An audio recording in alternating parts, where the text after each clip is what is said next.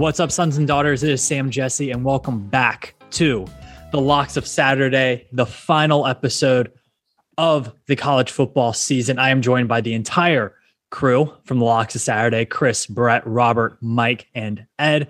Mike, glad you have power back, buddy. And oh my God, you and me both. Jesus. Hope everyone in Northern Virginia area, Southern Maryland, all those people are staying safe with the winter weather that is kind of coming through here last week and the next couple weeks. But some big football games, guys. National title weekend in college football, the FCS and the FBS national title games. You will cover both of those. But before that, let's look back at the year so far. Now, before I update you guys with the standings, I will say we did decide to throw out the bowl games because, well, quite frankly, it was like picking preseason football. It was all COVID restrictions and random guys not playing, and it was just a hot mess. We didn't have picks from everybody. It was just a mess. We just threw that out, but it was a fun time. And I think a lot of Hokie fans will be perfectly fine with us completely forgetting that this bowl season happened this year. So, but if you remember, second and third podcasts of the season, we did, or excuse me, first and second podcasts of the season, we did ACC win totals for every ACC team. I'm going to run through those really quick. Let's start in the Coastal with Duke, 3.5. They went under. Georgia Tech at 5 wins. They went under. Miami, 9.5 wins. They went under. Chris, are you catching a drift with these? Just keep on rolling the unders. Keep on rolling? Okay, I can keep going. That is the ACC. North Carolina, 9.5 under. Pittsburgh. Yeah, I mean, that was a pretty easy one to call. Pittsburgh, 7 over. Great season for the Pitt Panthers. They were by far the best team in the ACC this year. UVA, 6 wins. They pushed at 6-6. Virginia Tech, 7.5 under. Boston College now going to the Atlantic. Let's interject right there. That was actually an amazing push because let's go back to Virginia's record, I think, going into the month of November. 4-2. They were 6-2 and finished 6-6. 6-2 and incredible. Finished 6-6. Incredible push. So let's just all pay homage to how awful of an ending of that season, obviously culminating in Bronco Mendenhall having a complete mental collapse and leaving the program. But I digress. And it started, that collapse started with Brennan Armstrong's injury that he got at BYU, Bronco Mendenhall's former school. Lose that incredible shootout to BYU, come back, get waxed by Notre Dame, get waxed by Pittsburgh, and then you lose to Virginia Tech as well. Not a great end to the season for UVA. Imagine if you were a UVA over better. Like, that's like the biggest long-term bad beat of all time. Like, you're 6-2, you're feeling great. You lose 3 in a row, you're 6-5 going into brutal. A game that they should win against Virginia Tech, and then they throw the ball to a lineman. Talk about a bad beat. Yeah, that's tough.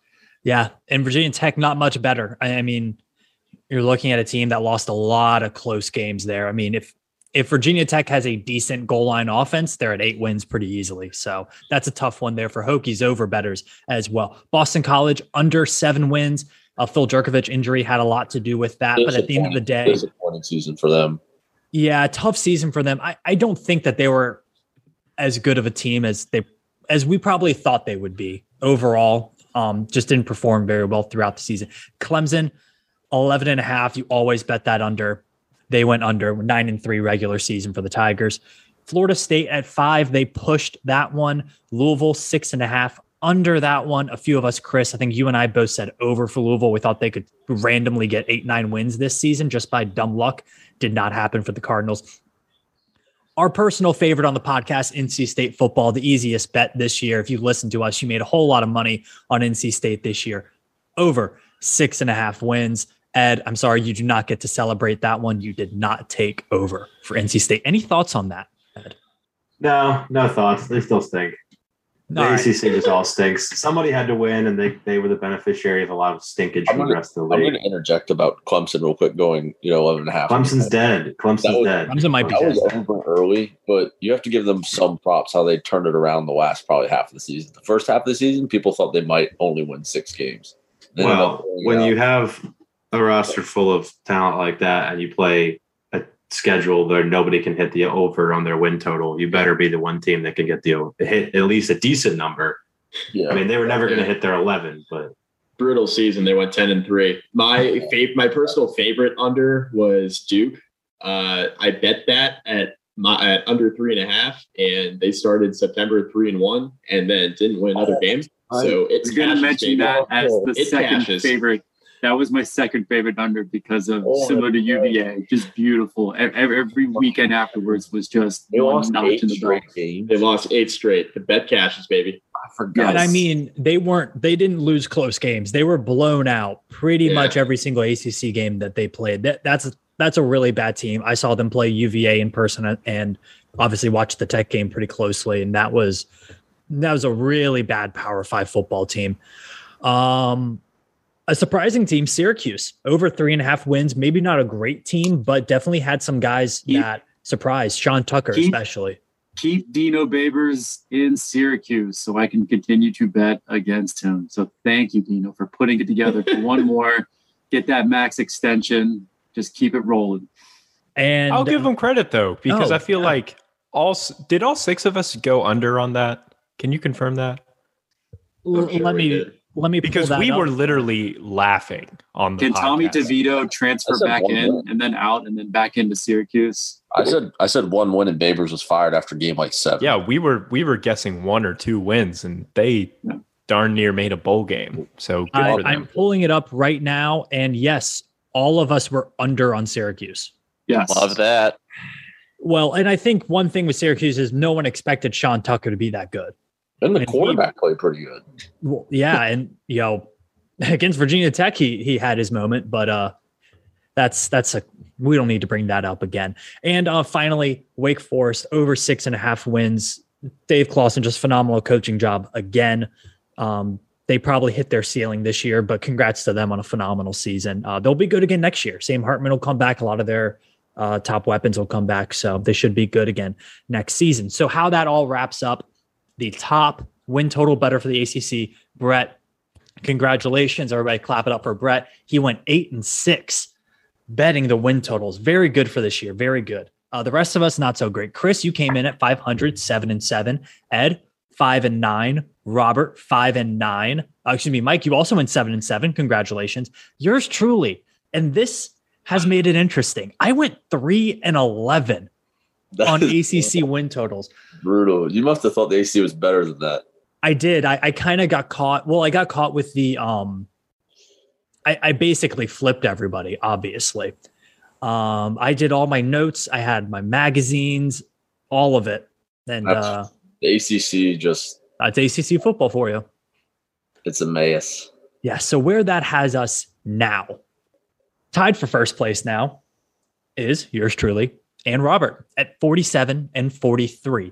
In second place is Brett, 45-39, tied with Mike, 45-45. We'll get to Brett's a little later. Brett has 6 picks that he needs to make, some auxiliary picks that he needs to make a little bit later in the podcast. Chris, you're at 37-53. Ed at 35-55. So a few of us making money. Some last chances. I did notice the champion of this league. I did notice I picked significantly more games than a couple of members here. I believe Mike McDaniel is about 20 games less than my number. So if Mike went 0-20, I might have had a chance there. All I needed to do was not get a single bet right in 20 picks. I've done it before. So trust me, I did it all year. So I think one thing that we learned about this, we went over like last season, like, hey, what'd you learn? Betting last season. I think what we learned this season is the ACC, does it have top tier talent? No, not at all. But any year, any of these teams can come out of nowhere and win and have a really good season. And it's just, Syracuse out of nowhere is a decent football team. Wake Forest out of nowhere is a top 10 team. Pittsburgh out of nowhere looks really freaking good. It can happen any year in the ACC, and it's something to look forward to next year because I guarantee you most ACC teams' win total next year will be between 7 and 9 games, 6, 7, 8, 9 games, with all especially the ACC Coastal. You think so? Yeah, I mean, I think you'll have about. I think Louisville wins like 3 games next year, but that's about it. It could be tough, but I'm thinking Miami. Satterfield's toast. Miami, UNC, Pittsburgh will probably all be 7.5 to 8.5. Virginia Tech and UVA will probably be between 6 and 7. I can't wait to see UNC at 9.5 again and hammer that under. Hammer the under. That made me some money. That'll be great. That'll be so much fun to do. All right. So let's get into the first game of the weekend. It is the FCS National Championship, unfortunately located in Frisco, Texas, but that's a whole other conversation. This game will be on Saturday at noon on ESPN. The over-under is pretty low at 42. Robert, we'll start it off with you. We have the Bobcats of Montana State and the Bison of North Dakota State. You know, I am a graduate of Radford High School, and the Radford High School mascot is the Bobcat, much like Montana State. So I am a Bobcat by nature, you could say. However, I'll be honest here. I don't follow FCS football that closely. When I first saw that we were picking this game, I thought that we were picking North Dakota State versus Montana, not Montana State. And Sam also just pointed out in the chat that my name is Robert, a.k.a. Bob. So I could be a Robert Cat if you'd like. Honestly, I'd never thought of that. So good for you. Anyway, but I thought we were picking Montana versus North Dakota State, and I was fully prepared to pick Montana because go Grizz. But I'm not. It's Montana State, and I'm going to just go with the dynasty here. North Dakota State. Are they the greatest sports dynasty of the 2010s? Many are wondering. I think you could make that case. Granted, we are in the 2020s now. I still think North Dakota State, it's a safe bet. So roll Bison. Yeah, I think you can make that argument. What they've done has been pretty unprecedented in college sports. Like, it's just the level of dominance at that level of play really has never been touched. I mean, I don't even know how many national title games they've made in a row. They've won 8 of the last 10. I mean, that's up there with UConn women's basketball, UCLA in the 70s. I don't think even UCLA hit those kind of numbers, though.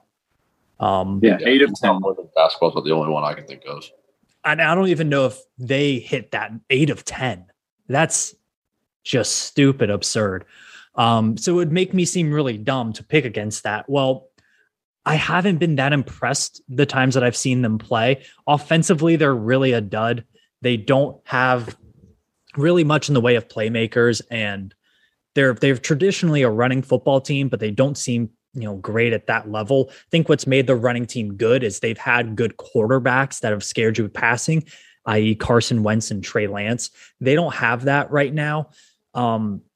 They're really just a running team. Obviously Quincy Patterson, former Virginia Tech quarterback, he comes in as kind of a bowling ball quarterback run.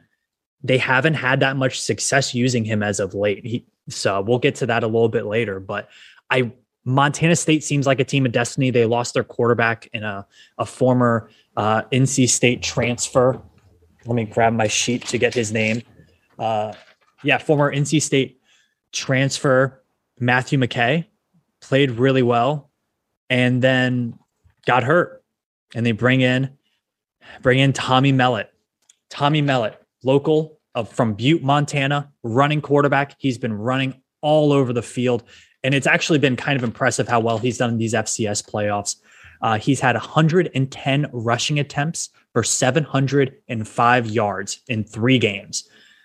He's a workhorse quarterback running the ball. He's an X factor. I like it. I think they have a little bit of magic to him.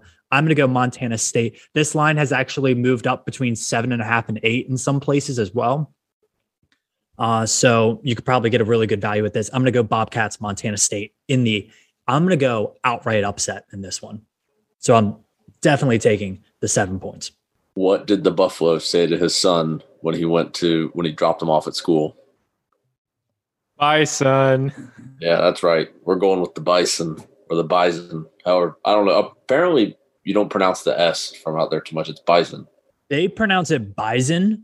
Yeah. Bison. Yeah. It's like, the son is not emphasized. It's Bison. Well, anyway, I'm going North Dakota State. Just dominance, and they're going to keep going. Are they going FBS next year? Did they get picked up or no? No. Wow. They're chilling. They got their dynasty rolling. They wouldn't move for anything.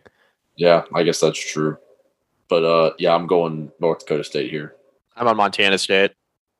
I just think they're too good to lose this game by more than a touchdown. Like, if they're going to lose, I think it's going to be inside 7. In North Dakota State, you know, we talk about the dynasty and how good they've been, and they've traditionally been able to just, like, run through opponents. And this Montana State team is just built a little bit differently. Montana State's coach is a former North Dakota State assistant. I don't know how much that matters, but he at least has some familiarity with the inner workings of what they're going to try to do offensively. And I just feel like Montana State has found a little something offensively with Tommy Mellott at quarterback since Matthew McKay got hurt. And I just, they're a decent team, you know? They're a decent team that North Dakota State's playing in the championship. Usually North Dakota State gets in a championship game and, you know, you feel pretty good about them just rolling the opponent. And I just don't feel that way here. I'm with Brett. I'm going to go. If there's one team that's not going to get lost in the bright lights of Frisco, Texas, and the environment that's there, it's North Dakota State. Let's be honest, folks. You mentioned the 8 out of 10. 6 of those games, they've been decided by well more than a touchdown. North Dakota State is just, they've been there too many times before. They know how to get the job done in this moment. Montana State, you know, this is like a Cinderella type season for them. They never do this. So I'm just going to go with a more experienced team. So go ahead and give me the Bison. I'm going to go with Montana State here. I like Mike's reasoning. They're a pretty good team. And I think if they lose, which, you know, they still very well could, it'll be inside 7 or 7.5 or whatever the line is at the time of the kickoff. And I'm also going to go with Montana State because I'm in the middle of Yellowstone and it's an awesome show. And I'm going to roll with Montana and Montana State just for that reason only. So there's some in-depth analysis for you people. That's probably why I'm in dead last. Doing some quick Googling, it does seem that they have seen wild bison in North Dakota. They are native to there, of course, before the expansionary settlers decided that they wanted to wipe them out. But yeah, making a comeback, and they are in the Dakotas now. Sons of history. Yeah, I mean, it's just exciting stuff. We should just turn this into a Northern Plains, just history podcast. God, I wish, Chris. Yeah, Chris, we can just watch Dances with Wolves together. It'll be great. Yes. We'll take this offline, Chris. There you go. All right. Well, some special picks for this game, Brett, because you do need to catch up a little bit. You have to pick some prop bets for this game. I did not tell you the prop bets for this game, but I am going to give you some stats to help you out. So you have 3 of them for this game, 3 of the 6 picks that you need to pick up. So pick number 1, we talked about Quincy Patterson, former Virginia Tech quarterback, obviously a phenomenal athlete, big guy, can do some things for you at the quarterback position. Quincy Patterson over under 34.5 rushing yards. Now, seems like an easy over. Let's look at his FCS playoff numbers. In the FCS playoffs, these are 3 games. He has had 17 attempts for 126 yards. That averages out to 5.66 carries per game and 42 yards per game. So over under 34.5 rushing yards. I'm going to go over because it seems like they've been bringing him in on packages, especially, I guess, obviously running the ball. When he transferred to North Dakota State, we thought he was going to become, you know, they're going to let him sling the ball. They did a little bit, but then they realized he still really can't throw the ball. So they're letting him come in some packages and run the ball. I think he's going to get it. I think he's going to be able to get it done. I'm feeling he might bust one open. I'm feeling it. There's always that possibility. All right, second prop bet for you. Tommy Mellott, the local kid from Butte, Montana, is playing really well right now, out of his mind. Over under 249.5 total yards for the quarterback. Let's go over some of his rushing stats. In the FCS playoffs, he has ran the ball, as I said, 74 times. Depending on the stats you look at, 411 yards in the FCS playoffs. That goes for 24.66 carries a game. Astronomical number for 137 yards. Passing the ball, he's been okay, not great. Not really a huge passing offense, but he does have 46 attempts for 449 yards. So Tommy Mellott over under 249.5 total yards. That's a tough one because NDSU's defense is what's won them pretty much every game this year. Like you said, their offense has been a dud. Has Montana State faced a defense like them this year? I don't know. Closest they face is Wyoming. Yeah. I mean, but overall, I really still don't know who they've played, to be honest. 249.5 seems like a relatively low number, especially for total yards in general. But he's been, like you said, lighting it up, especially the playoff. I'm going to go with over, and that's going to be their whole offense. All right. So that brings me to the final question. The game total for this is 42. Brett, over under 42 total points scored in the FCS national title game. Well, you'd be stupid to not go over because these guys are used to playing in like horrible conditions. Well, NDSU plays inside, but still they're used to playing in just absolutely terrible conditions. They're going to nice sunny Frisco, Texas, where they're going to be able to play in pristine turf or pristine artificial turf and, just absolutely light it up. So I think it's going to be over. I think you'd be dumb to not take the over in this game. As soon as I saw 42 and I opened up the doc, I was like, geez, that's pretty low. But for a national championship game, I mean, yeah, LSU, Alabama, what was that, 2011? It was like 9-6 or whatever. That doesn't happen anymore. And I don't think it happens in FCS either. So I'm going over. All right. We will circle back to you, Brett, at the end of the podcast. Right now, let's go to some big boy football and let's go to Georgia, Alabama, part two. They are playing for the college football playoff national championship game, which will be in Indianapolis this year. It will be on Monday night on ESPN at 8:00. The over-under is set at 52. Robert, start us off for this one. Georgia, Bama, part two.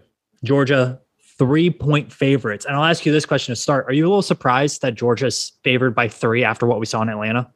I think I'm surprised. Well, I understand the logic of it because I think on paper, Georgia is a better football team from top to bottom. I think you could say that. However, you could have also said that before the SEC championship game, and that ended quite poorly for Georgia. And so I guess I am surprised because I just feel like Alabama kind of has this stranglehold on Georgia and just what they're able to do. Like, it doesn't matter how good the two teams are. Until something changes, Alabama's going to win the game. And so that's kind of where I'm going with this pick, especially if you're giving Alabama 3 points. I think the logic points you directly to Alabama here to just do what they have continued to do. As long as Saban and Smart have been facing off, it's just Nick Saban is just this one obstacle that Kirby Smart just can't seem to get past. It doesn't matter what the situations are. It doesn't matter if Alabama is throwing out a true freshman quarterback in the second half of the national championship game when they're down 3 touchdowns, like they're going to find a way to win anyway. And so I think breaking it down more schematically, I think that defensively, Alabama's strengths and Georgia's strengths are the same and their weaknesses are the same. Both defenses are great up front, but they struggle in the secondary. Obviously, Georgia's defense is probably a little bit better in both regards, especially up front. But then offensively, I think that Alabama's strengths play into Georgia's defensive weaknesses, whereas Georgia's offensive strengths play into Alabama's offensive strengths. Georgia runs the ball, Alabama passes the ball. You have 2 weak secondaries, 2 strong front sevens. Therefore, that leads me to believe that the team that can pass the ball, which is Alabama, will win the game. They'll take control. They'll score points. Bryce Young, he's going to attack the secondary. It's tough not having Metchie, but I think other Alabama receivers proved last week that they're at least capable. And I think what Bryce Young really does well is he's very mobile in the pocket. And as Georgia gets that pass rush going, Bryce's mobility to just evade pressure and keep plays alive is very important. As, Jameson Williams streaks down the field, Bryce can move out of the pocket and hit him with a deep ball. I think you're going to see a lot of that. And I think it's just going to be a pretty much a repeat performance of what we saw in the SEC championship. So I am picking Alabama, and I'm going to go ahead and lock it in. Like that. This is I agree with you. A lot of the numbers, if you look at some analytical projections for this game, they have Alabama winning this game by about 4 to 5 points. But the thing that can switch that, right, is one play, one turnover, one special teams play. It takes those analytical models and throws them out, right? Because the way those are made is they don't expect those unlikely things to happen. And if I had to pick a defense in the country to make something unlikely like that happen, it would be this Georgia defense. The speed and athleticism on all 11 positions is really unparalleled from what we've seen in college football in a very long time. We've talked about that all this year, on this podcast about how, Georgia's defense is something really special. We also forget they were up 10-0 against Alabama to start that SEC title game. And it just seems like, we talked about it last week when we were talking about picking the semifinal games. We felt confident in Georgia because we felt like it was just a fluke what happened against Alabama, where the wheels just came off there in the second half. I'm going to take Georgia in this game because I think they will have an ability to make that one play somewhere along the line that'll make the difference. And also Alabama's offense, yes, they can throw the ball, but they're down their top two wide receivers. And they only scored 27 against Cincinnati. Cincinnati's a good defense, but they're certainly not Georgia. And really the reason they scored 27 was because of their running back. Robinson Jr. was phenomenal for Alabama, but I think if Georgia can kind of contain that Alabama running game just a little bit, I think they can pull what... They're favored by 3, but let's be honest, it would be an upset if Georgia wins this football game. I'm going to go dogs. I'm going to go changing of the guard a little bit here. I think they get it done. It's really hard to beat a team twice. I mean, it's really, really hard to do that. I'm going to go Georgia. It's just a gut feeling. The way that they looked against Michigan was one of the more dominant performances we've seen in the college football playoff, and we've seen a whole lot of them. So we're talking about Jameson Williams. It just blows my mind that he was at Ohio State. Could you imagine if he was still there between him, Smith and Jigba, Marvin Harrison Jr., Chris Olave, and what's the other guy? I'm missing one. Wilson.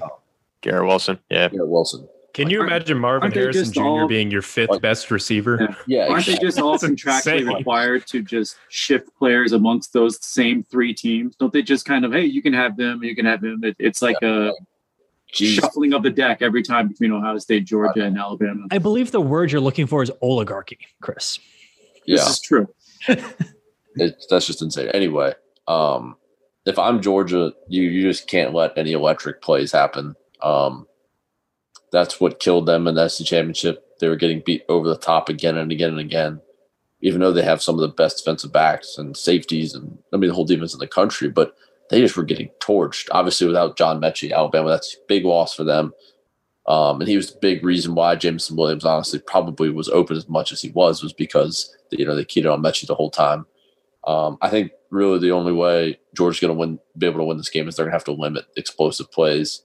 And I just don't think they're going to be able to do that just because they're going to have to take some risks to be able to turn the ball over and whatnot because Nick Saban – he's not going to make too many mistakes. So they're going to have to take some risks. And I think based on what I saw in the SEC championship, I think Alabama's going to torch them again on some big plays to Jameson Williams and others. It seems like they figured out the running game against Cincinnati. Like Sam said, they're not nearly as good as Georgia's defense. The thing about Georgia's defensive line is, yes, it's the best in the country, but they swap guys, very consistently. Jordan Davis plays like 6 plays and he comes out. They're swapping guys consistently. And to me, it just feels like they never can sometimes get into rhythm. They start really hammering down on teams. And I think that's what happened in the SEC championship game. I think they just couldn't get into rhythm on defense. If I'm Georgia with Jameson Williams, I am just absolutely just pressing Jameson Williams and having a safety to their top. You're going to tell, okay, I'm going to let every other player on this team beat me. I'm not going to let the same thing happen again. If they do that, I think they have a really good chance to win, but I'm not sure if they're going to be able to get it done. I think this is, I don't know. My gut feeling is Alabama again. It's hard to, I've bet against Nick Saban like 4 times this year and I've lost every time. So I'm not going to do it again. One thing I will say is though, I would bet Georgia. It's pretty much a pick 'em plus a half a point to Alabama I would bet Georgia for the first half. I would bet Georgia the first half. I could see them being up a field goal, a touchdown, and then Alabama was just going to turn on the second half because there's nobody better in the game than Nick Saban making adjustments. So thanks for coming to my TED Talk about Alabama. I keep losing Alabama bets as well. I bet Georgia in the SEC championship game, lost. So I look at this rematch. There have been 22 occurrences since the 1944 Orange Bowl where a regular season game has had a rematch in a bowl game. And the team that has lost in the regular season is 15-7 in the bowl game. That's Georgia. That is Georgia. Now, again, in those 22 occurrences, how many of those included Nick Saban? Only a couple, right? So I look at this and I think, so my gut feeling is that Georgia's going to pull this off because conventional wisdom will tell you, all right, and take that stat I just threw out there aside. Conventional wisdom would tell you that Nick Saban gets it done in the national championship. He just does. The only guy who has shown an ability to beat him consistently in championship type games or playoff type games is Dabo, right? Kirby hasn't gotten it done. He's been close. He hasn't gotten it done.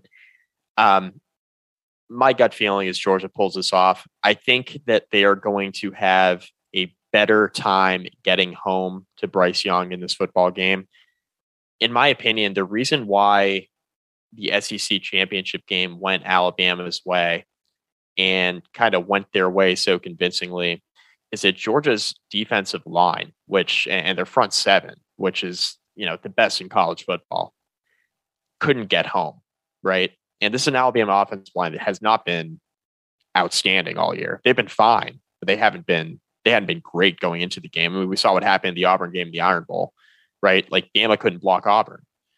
So when we came on this podcast and we were talking about, okay, what's going to happen in the SEC championship game? The thing that I kept coming back to was that Bama couldn't block Auburn. How are they going to block Georgia? Well, Bama figured it out because Nick Saban's their head coach. I just have a feeling that Georgia's going to have a better time getting home to Bryce Young. Irby, you brought up the point about Bryce Young evading pressure. Again, that is going to be the story of the football game. Can Georgia get home? Right? Because that was the story of the SEC championship game. It's going to be a story here. Can they get home to Bryce Young? If Bryce Young gets outside the pocket, starts making plays with his legs, he's able to extend plays. Bama's receivers are too talented. Georgia is going to have trouble in coverage if Young extends plays and the receivers are running around the secondary forever. You know, that's Bama's path again. That was their path the first time. That's going to be their path again in this football game. I just have a feeling that Georgia's defense is going to play a bit better than they did in the SEC championship game. So I'm going to take Georgia. I'll chime back in real quick before Chris, sorry. Mike, we were talking about defensive line. That's the point I was making. You know, it seemed like they just weren't getting in a rhythm with their defensive line at all. No, not at all. Not at all. That's one thing that I just had noticed immediately when I was watching that game. You know, Jordan Davis was coming out every 6 plays. They were swapping ends every play. You know, they just couldn't figure it out. It was clear early. Yeah, and so if they can figure it out, I think they have a legitimate shot at this game to win this game. I agree. Can we just start and just pay tribute to the fact that already right off the bat, before a snap, the biggest loser in this game is the Big Ten. And the fact that 2 SEC teams are essentially playing a national championship in the heart of Big Ten country. Can we just acknowledge that this game is taking place in Indianapolis? And in a year where they had 2, at one point, 3 national title contenders. Or if you count Iowa. They could add 4. Dear God. Just a bunch of Alabama and Georgia fans leading bad Yelp reviews at a bunch of restaurants, you know, just single-handedly lowering the environment of Indianapolis. Iowa just reminded everybody that if you can't complete a forward pass more than like 3 or 4 times a game, you're probably not going to win more than 8 or 9 games a year, right? I also don't see St. Elmo's Steakhouse as the cuisine choice of many Bama and Georgia fans. This is probably true. Isn't that a fictional? Well, considering the cuisine options in Tuscaloosa, my guess is their tastes are a little bit more flavored towards like your general like Applebee's, somewhere of a TGI Fridays ass kind of thing. They'll probably be looking for Bloomin' Onions somewhere in the greater Indianapolis area. But anyways, on to the game. Everything that everybody has said is true in terms of the balance between the 2 teams and kind of where we're at right now with this matchup. And so for me, I've been harping on it all season long. Georgia, we still have to evaluate them as one of the top 10 special defenses of all time, considering everything they've even been able to accomplish. And in light of that Alabama game, it still doesn't take him out of that context. It's just one bad game. And even then, it took a Herculean effort and some pretty big plays by Bryce Young. It essentially got him the Heisman Trophy with that performance against Alabama. So I'm assuming against Georgia. But nonetheless, Georgia, if they lost this game, would be, of those top 10 defenses, the one that did not achieve a national championship. So they would be the outlier. So that's no easy feat because you're going against Nick Saban, but still the trend is if you are within the range of being one of these top special defenses of all time right now, given that Georgia was 13-1 and the only other team to ever lose a game that went on to win a national championship was Alabama in 2011 against LSU. They had that loss. They were 12-1. The total record of those top 10 teams, and this is including Georgia, is 123-2. You know, so that's a pretty good trend. If you have a special defense, you probably know that during the course of the season, and you march your way along to a national championship title. And that's kind of ultimately where I led to putting myself in the mindset of where they were in the SEC championship game. You think Kirby Smart didn't think he was going to get back to the national title, like regardless? I mean, other than having a possible matchup against Alabama in the beginning part of the round, I really felt like their game plan was pretty vanilla in the SEC championship game. They were going to try to basically not do anything complex. They probably didn't want to show a lot of their hand, more so because they hadn't done that pretty much all season because they've just been able to kind of beat their opponent outright with just based off of who they have in personnel. But my guess is ever since they knew that they were probably going to be in this game because they didn't do anything special to beat Michigan. They just beat them. So they've probably been preparing for this matchup for the last month. I know the joke. I think it was Kirby Smart, I think after their game, said that Nick Saban, because they just played their earlier game, they had like a 6-hour head start on preparing for the national championship game. I think Kirby's been preparing for this game for the last month, because he knew where he was going to be. And that's ultimately where I'm lying with this one. I'm going to stick with Georgia just because I've been on them all season and every single against the spread pick that included them this year, including the SEC championship game, because they just are such a special defense. And I think a lot of it plays into the vanilla matchup and the trend with them just being amongst the top 10 of all time. And you're right. I don't think it's that easy. I mean, Mike hit the nail on the head. I think it's really, really hard to win against that type of team twice and win that second matchup against that same team is also a top 10 defense of all time. It's less than likely to happen. So give me the Bulldogs, especially since it's a field goal. You're basically picking a straight up win here. So for me, it was pretty easy. And I know that's tough because you're going against Nick Saban, but I don't think, if anybody correct me if I'm wrong, I don't think Saban has pulled off back-to-back titles. Has he? No, I believe he's been an every other year guy. Did he not do it in 2011 and 2012? Might have done it then. Yeah, we'll have to go back into the well there. Let me go ahead and look it up here. But I mean, if you look at the last few, like he won last year, beat Ohio State. Before that, wasn't even in the title game. Before that, got waxed by Clemson. So, I mean, it's not a foregone conclusion that national title game, Alabama wins it. And Irby, you're right. It was 11 and 12. Yeah, I'll close it out for this one, but I refuse to bet against Nick Saban. I've done it before, and I just, like, halfway through the game, I'm like, God, you idiot. What are you doing? I feel better already. Thanks, Ed. Yeah, I'm not betting against Nick Saban. I'm not betting against Nick Saban with a Heisman Trophy quarterback. I'm not betting on Kirby Smart against Nick Saban. And, you know, as much as the Metchie injury is a huge bummer, both for the player and for the team. I mean, I watched him single-handedly beat Auburn in the Iron Bowl. That dude's a stud. They have quite the receiver room as well, as they always do. Ja'Corey Brooks is a freshman. I think he'll come in and do just fine, just like he did against Cincinnati. He had a nice little game against Cincinnati. So I think they'll step up. On the outside, the receivers torched Georgia the first time. Georgia's defense is very, very good. And it wouldn't surprise me in the slightest if they, you know, stood on their head and just played an amazing game and won it by themselves, but because Stetson Bennett sure is heck not going to do that. But I'm not betting against Nick Saban in Alabama, so Roll Tide. I think it'll be a phenomenal game either way. You know, we talk about so much college football expansion. Do bowl games matter? Is there too much money in the SEC? Like, that's an off-season question.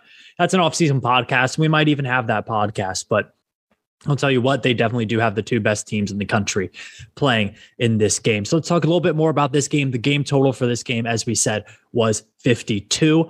Over under that 52 mark. It is an interesting number because these are two of the best defenses in the entire country, yet we're seeing a game total of 52. So kind of an interesting one. Robert, you start us off with this one. Over under 52 points in the Natty title game. I'll say this. If the over hits, Alabama won the game. And I think that that's I don't know. I just don't see the over hitting here, especially with it being a slightly higher number at 52 and Georgia finding a way to win that game. That said, I'm going to go ahead and pick the over because I do think Alabama's going to win the game. I think that they're going to score, you know, quite a few points. I see them scoring upwards of 5, maybe 6 touchdowns. Yeah, and I mean, especially Georgia, what they do best is run the ball. And if they're down, they're not going to be able to do that. So they're going to have to pass the ball a lot, which is just going to give Alabama more time to run up the score. Yeah, so I'm picking Alabama to win the game. I'm picking them to go over. And though this does not make me happy to pick Alabama, in fact, it just upsets me to my core because I just hate watching Alabama win every year. I'm going to quote my future brother-in-law, Kyle Hardy. I'm going to say, happiness is temporary, but being right is forever. That's maybe not the smartest one for don't say that to Mrs. Irby. I'll tell you that. Oh, yeah. I say that to her all the time. Yeah, it goes well for me, as you can imagine. You know, I agree with you. I think this is my lock. I'm locking over in this one. It's an easy lock. More time to prepare always benefits the offense. And even a Georgia offense that look, we're like, oh, they didn't look great. You know, Stetson Bennett, is he the guy? They're still able to put up points. And that's something we've talked about this Georgia team all year. We don't think of them as an offensive team. We don't think of them as, you know, what we've seen from Alabama lately, but what they've done offensively in the last 5-6 years, they've really changed themselves. And I think it's going to come to fruition in this game. And I think it's why they win is because they'll be able to make a few of those stretch plays, a few of those big plays offensively to keep close to Alabama before, like I said, they're going to have a big play, a pick six, a special teams play, you know, whatever. If you look at this team, they are the number 3 EPA per pass team in the country is Georgia. Don't think a lot of people would have thought about that. They're actually not a phenomenal rushing team in terms of expected points added. And I think that's because a lot of their rushing yardage comes kind of garbage time at the end of games. But how they get there is by big play passing. That's how I think they're going to win this game and how they're going to keep in this game towards the end is just with some big plays passing. And I think they come early in the game. I like the over in this one because I think you're going to see two good offenses. Also, if we look back at national title games in the past, they've been really high scoring games. So easy over for me at 52. I think you see something pretty easily mid 50s to 60s. And hey, we could even get overtime between these two again. Always a possibility. And you never want to be the guy betting under when it goes to overtime. I'm exactly of the same sentiment as Irby. Since I'm picking Alabama in this game, I think the over's got to hit. So yeah, I'm just going to echo exactly what Irby said. So if you want to hear my thought process, just you can stop now because I said the same thing as Irby. That actually applies to every pick this week. We've been lined up on all 3 of these picks, haven't we, Brett? Sure. I mean, I'm picking Georgia, and I think their best path is for the game to go under. So under, that's it. It's that easy, guys. I don't know. That makes sense to me. That's how I feel about it. I know it's not flawed logic. It makes sense. I think the Georgia offense is a little bit better than what we're thinking it is. I think they have more big playability, but I do think a low scoring game does favor the Bulldogs in this one. Chris? I also just, real quick though, I also think that Stetson Bennett's been catching a lot of crap. I just think he's a little bit better than a lot of people are giving him credit for. Maybe I'm just wrong about that, but he's not that bad. Like, I don't really get it. I mean, he's not Bryce Young. We're not going to pretend that he is, but he's fine. I've never really understood that all year. I've been hearing that. It's like, yeah, Stetson Bennett's not very good. I'm like, yeah, he's not bad though. Number 3 expected points added per pass attempt in the country. The analytics love him. I mean, yeah. I think he's solid. So win-loss, having George Pickens in there is definitely helpful. Yep. For having the ball, that has been the ball on the for body slamming people. What is the George Pickens benefit there? choke slamming defensive backs on the opposite side of the field. Because I'm picking Georgia, I am picking the under because I do feel like the one way that they have to win this game is by actually getting pressure on Bryce Young. That's their entire game plan. That's what I feel like they left out of their kind of just, hey, we're going to do what we do based off of personnel in the SEC championship game. This time I think they actually scheme for it and accomplish it. So I'm going under, and I know that's probably the biggest Hail Mary in this game is, if I'm looking to try to make money in this game, I'm probably going to parlay with the under because I feel like Georgia and the under will actually yield some sort of value. Anything else probably won't get too much out of it unless you go into the prop bets. I'm actually going to go Alabama and the under, and I think it'll be a pretty defensive game for the most part. Nothing like, the national championships of old, no single digits here, but I do think it'll be a low-scoring game. Where the Heisman Trophy winner shows why he won it and makes a few more plays than Stetson Bennett. So I'm basically just banking on Bryce Young making a few incredible throws like he did in the Iron Bowl and leading the team back in a low-scoring game for the win. Yeah, and just to one more EPA look at this game and just how college football has changed even down south. Georgia, we said it a couple of times, number 3 EPA pass offense in the country. Alabama, number 5. The Georgia offense, number 79 in EPA per rush. The Alabama offense, 66th. These are two teams that pass the ball a whole lot better than they run the ball. And I think 5 years ago, that would have sounded like, straight blasphemy to college football if you would have said that Georgia and Alabama were passing football teams. But here we are. That's where college football is in 2021. And it should be a great game. I'm really excited to watch it. I will be sitting next to a Georgia alum watching the game. So I'm very excited for that one. So our last picks of the year, Brett, you need 3 more picks. And, it wouldn't be, we've talked about football enough. Brett, you've been very busy with work in the holiday season. Would you like to share with people what you do for a living real quick so we can add some context to this? I'll give a little plug up. My family owns Whitley's Peanut Factory. We've been running for 36 years now, 2022, based out of Gloucester, Virginia. So obviously a lot of people give peanuts for gifts during Christmas. So working 21 days straight during Christmas didn't give me a lot of time to be a total degenerate. I actually had to do some real work. So, so that's what I did all Christmas. That's why I was popping in and out. And if you didn't hear from me for a while, that's probably why. But don't worry, good things are coming for college basketball season. Absolutely. We will release some stuff. There's a lot of awesome things that are going to happen here in 2022. We're going to be covering some different sports. We're going to be covering some things in a little bit different ways. We're really excited for it. But let's talk peanuts, right? Today, I was actually in Suffolk, Virginia, visiting my parents, one of the peanut capitals of the world. So I have 3 peanut trivia questions for you.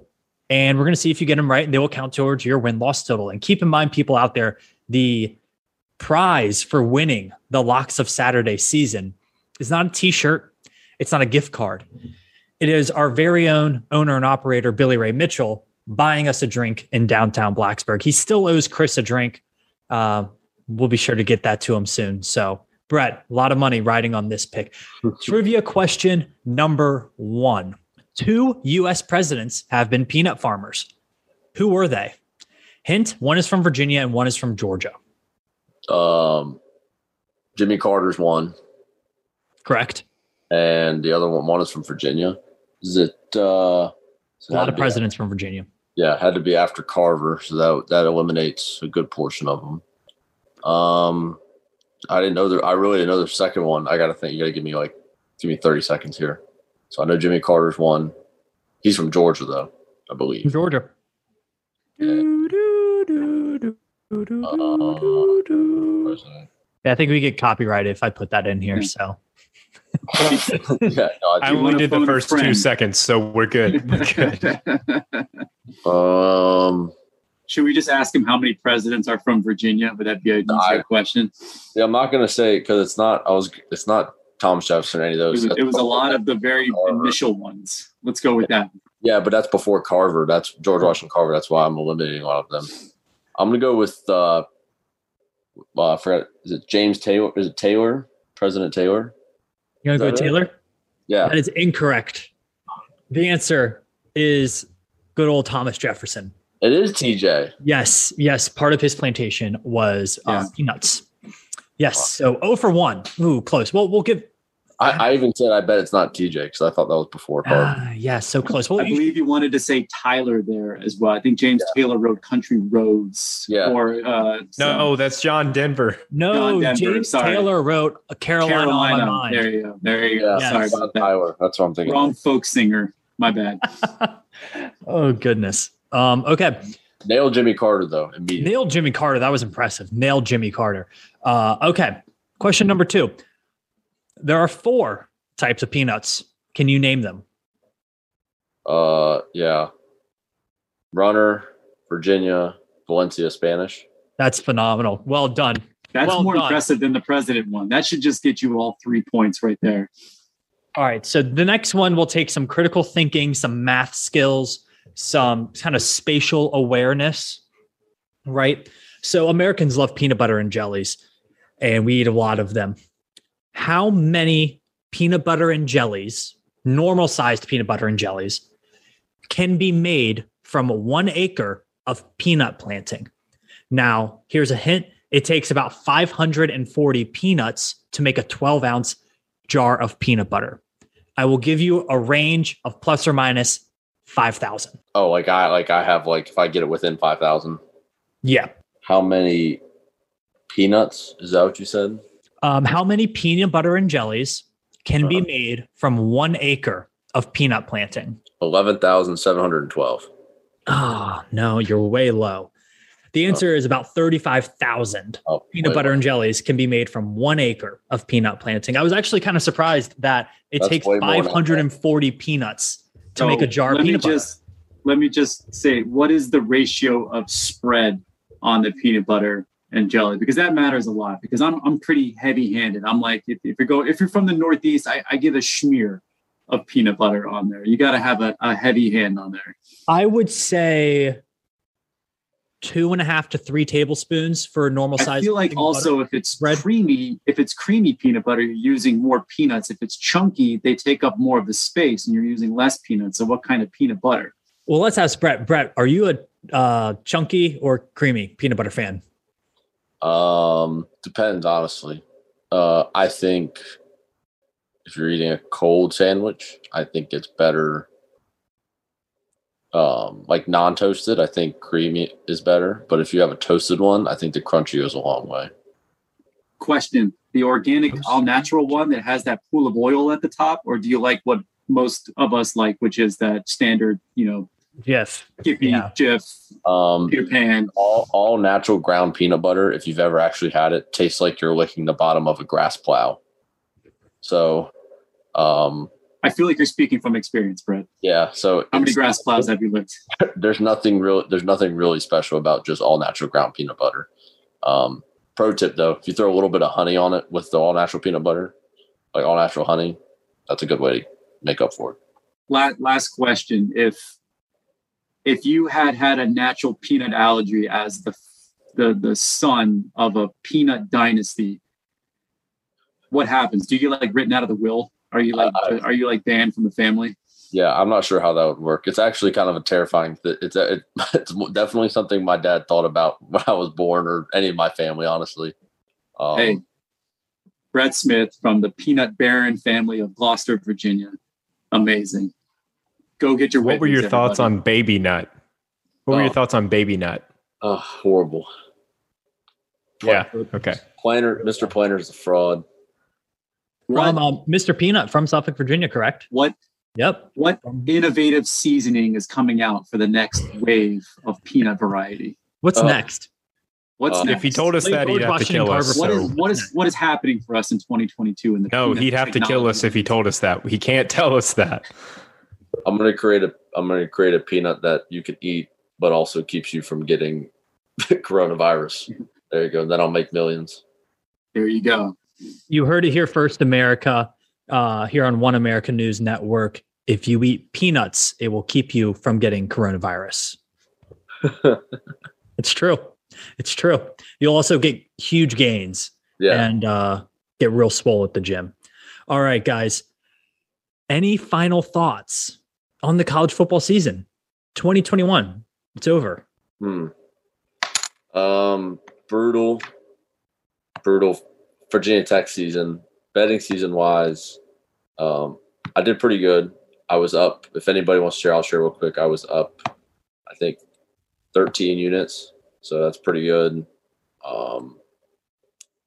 I started out really hot, and then I simmered down, and then I was really hot right before the busy season started. And then I stopped. So I could have easily fallen off with the bowl games that I missed out on and all the other games, the championships. I could have easily done it. But there may have been like 11.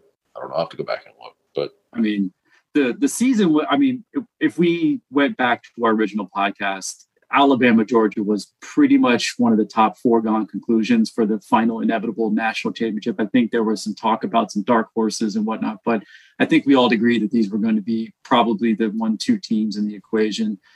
So I think the biggest thing for me was probably more of the noise of the coaching carousel, of the unforeseen blue bloods, all basically shuffling coaches at the end of the year, and how that impacts 2022. So I'm actually more excited about what 2022 looks like, more so than I am reflecting back on 2021, solely for that reason. And shout out to this podcast, Cincinnati plus 2,700. Yeah, I was about to say, Cincinnati, we thank you. Let's go. That was rolling in that money. That was one of the greatest cash outs I've ever seen from a group of people. That was phenomenal. Oh my God, we were rooting that home since like mid-September. I'm more excited about Cincinnati's run to the playoff so that we can stop talking about it every year when there's a team that doesn't belong there going undefeated. Can we finally close that chapter, college football fans, please? That's all I'm going to say. Yeah, because we'd hate to have more teams like Michigan in the playoff that just don't belong. So I mean, what you – and look, speed off them. Look, we're probably going to have this offseason podcast at some point, a nice like future of college football. There anyway. But I mean, I think it was really exciting to see what Cincinnati was able to do. And I think they'll continue to be a good team when they get to the Big 12. But there's a lot of, I think this year we might look back as kind of the tipping point for the move to college football to a larger playoff or to changes in the bowl structure and things like that. Cause it did seem that, you know, things kind of reached a peak this year in terms of chaos and just utter disdain for the current system. So we might look at 2021 as that tipping point year for some change in college football. All right. Yeah, that'll be a podcast we'll have. We'll put that on the docket for this spring. All right. Well, as you knew, also we had a Bowl Mania competition. A lot of people entered, which was awesome. I think we had like 70 something entries at the end of the day. The winner of that will get a prize. Robert, who is winning so far, standing alone in first place? Standing at 5'9", 210 pounds from Radford, Virginia, Jeffrey Lee Irby, a.k.a. my dad. And a well done, Dad. 27-10 straight up in a crazy bowl season. Now, there are some people sitting at 26-10. So he does need to get the national title right to have that outright win. Who does he have winning the national title game? I'm not going to disclose that information in case his enemies want to use that against him. That's very smart, very smart. Well, the winner of that will get a prize probably from the sunsofsaturday.com store, which if you want something from the sunsofsaturday.com store, get on up there to the website. Store is always open, have some great stuff in there as well. Dad, here's. Oh, go ahead, Chris. Go ahead. Herb's Enemies is now my new fantasy football name for my new team in 2022. So thank you very much. You heard it here first, folks. Yeah. Well, no matter what, he gets the prize of the unconditional love of his firstborn son. So congrats, he'd probably Jeff. Really like a t-shirt though. He probably would. He's a big t-shirt guy, especially now that he's retired. Literally all he does is wear t-shirts. So, hey, well, like we said, it'll be a big 2022 for us. It'll be a big 2022 for Sons of Saturday as a whole. If you have anything that you would like us to cover, any ideas for us, please hit us up at Locks of Saturday on Twitter. You can also hit up the main Sons of Saturday account at Sons of Sat VT. Guys, thank you so much for listening all year long, all the interaction. The growth has been amazing, and that has allowed us to do some really exciting things here in 2022. So we thank you really from the bottom of our hearts. This is a blast. I look forward to it every single week in the fall, and hopefully look forward to it in the winter, spring, and summer as well. Signing off for 2022, I'm Sam Jesse here with Chris, Brett, Robert, Mike, and Ed. We're the crew of Locks of Saturday. Thanks, everyone. Have a happy new year. Go Hokies.